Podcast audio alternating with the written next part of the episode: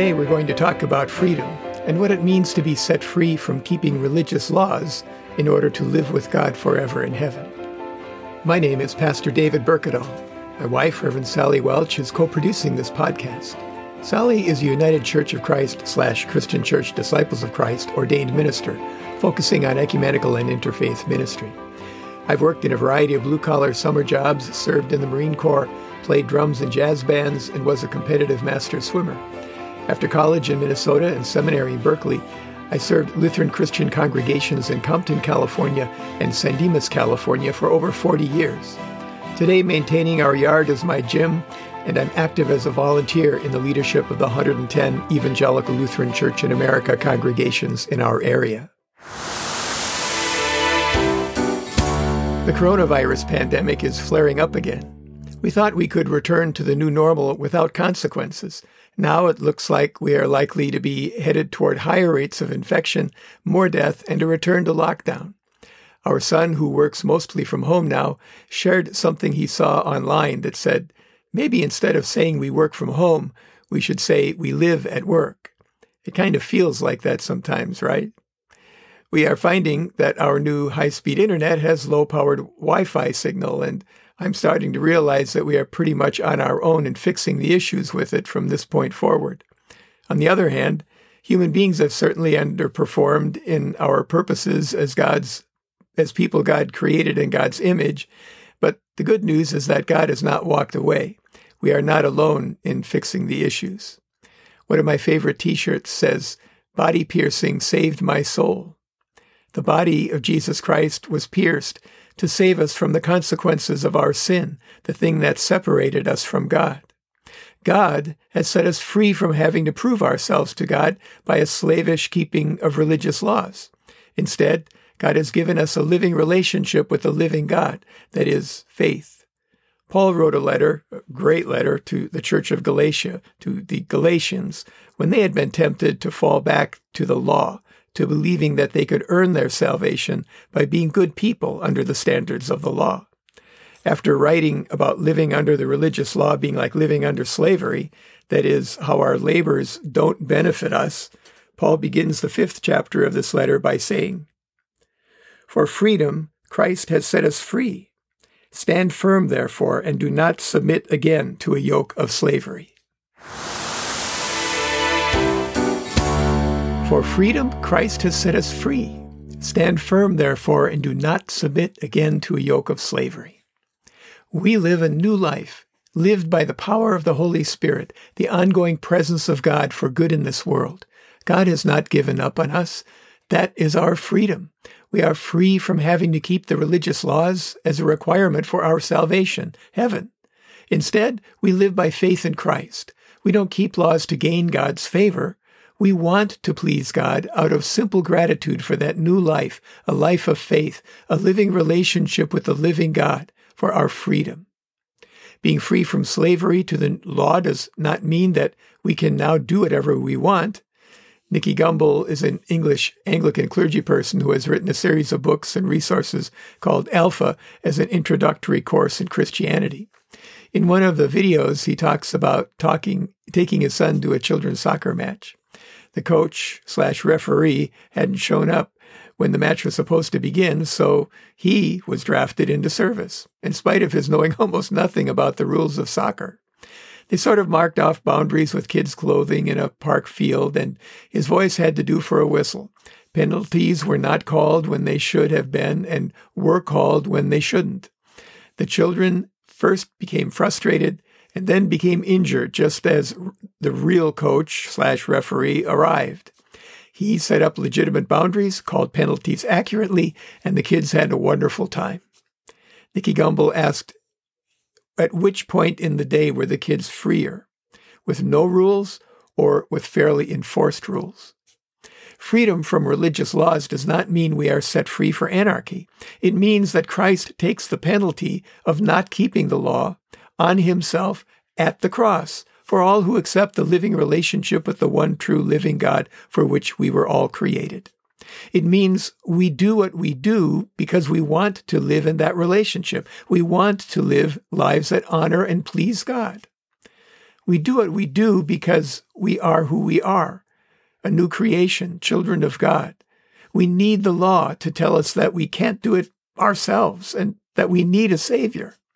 The good news, the gospel, is that we have a Savior in Jesus Christ. This weekend, we will be celebrating the freedoms about which it is often truly said that we take for granted. We celebrate the birth of our nation, which, for all its flaws, has afforded the greatest freedom and economic opportunity for the greatest number of people of any nation in history. We are now at a point in our history where we are rightly focused on our flaws. We are focused on the unfinished work of making this the land of the free for all people.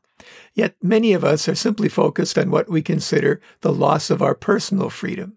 We are told that we have to stay at home and that if we go out, we have to wear masks and stay away from people who are not members of our households.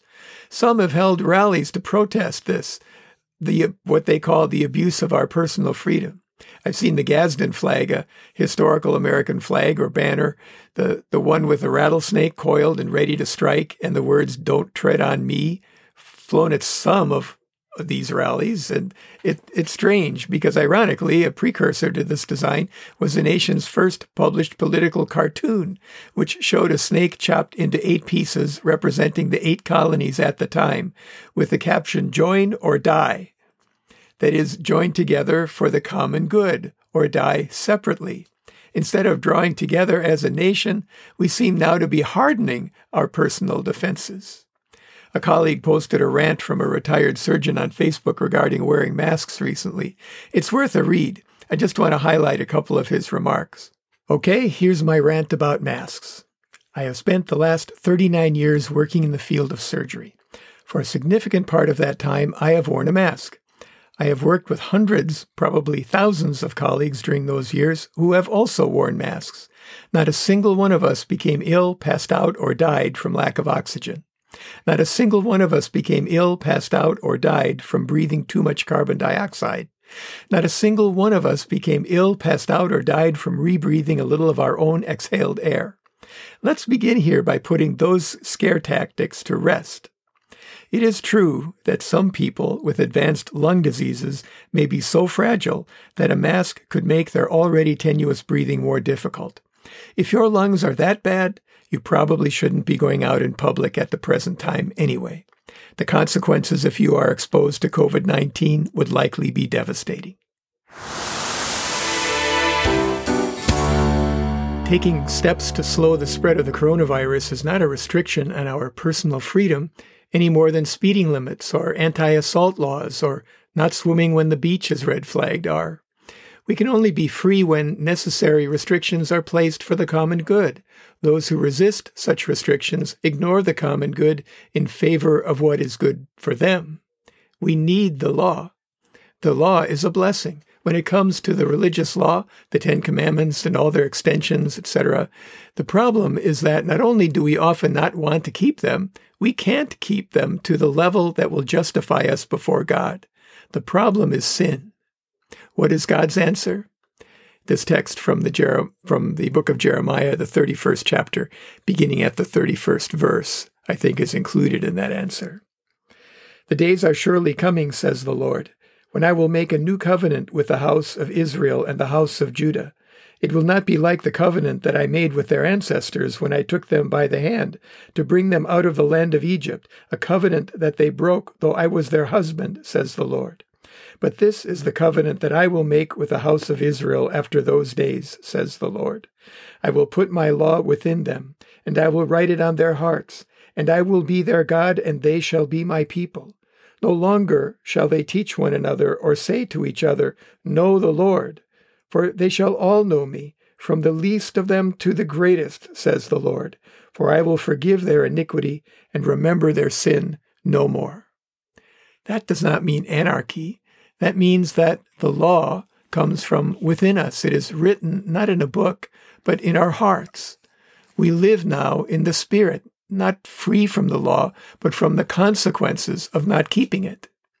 The Declaration of Independence, which we celebrate this weekend, after a brief introduction, says this We hold these truths to be self evident that all men are created equal, that they are endowed by their Creator with certain unalienable rights, that among these are life, liberty, and the pursuit of happiness, that to secure these rights, governments are instituted among men, deriving their just powers from the consent of the governed, that Whenever any form of government becomes destructive of these ends, it is the right of the people to alter or abolish it and to institute new government, laying its foundation on such principles and organizing its powers in such form as to them shall seem most likely to affect their safety and happiness. The safety and happiness of the people, of the common good, are the true government's defining concerns.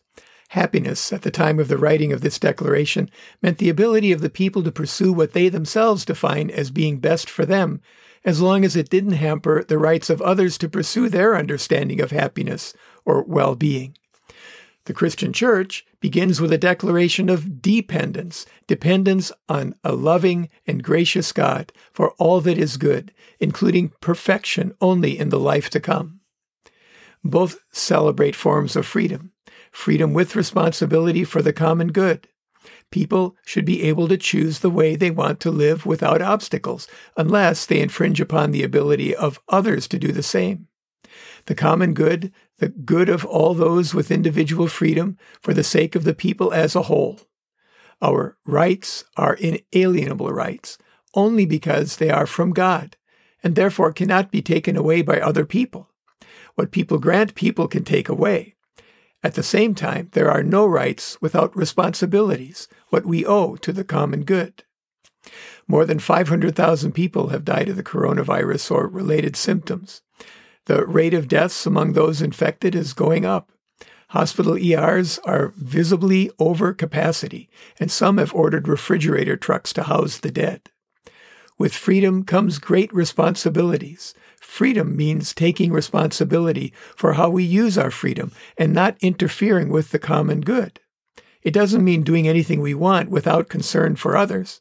That's not freedom, that's license. That is slavery to oneself, to our human nature. Instead, Christ has come to set us free. We live for others as Jesus died for us, sacrificially, and for the sake of God's people, for the common good, we are freed to serve. For freedom, Christ has set us free. Stand firm, therefore, and do not submit again to a yoke of slavery. Today, let's remember to pray for those struggling for racial equality and for those who protect and serve. And let's remember to pray the Lord's Prayer today, the one that Jesus taught us. If you don't know what that is, contact us at the Revs David and Sally at gmail.com or send us a tweet at, at David Berkedal and we'll send it to you. Send your prayer requests to the same addresses and we'll include them next time.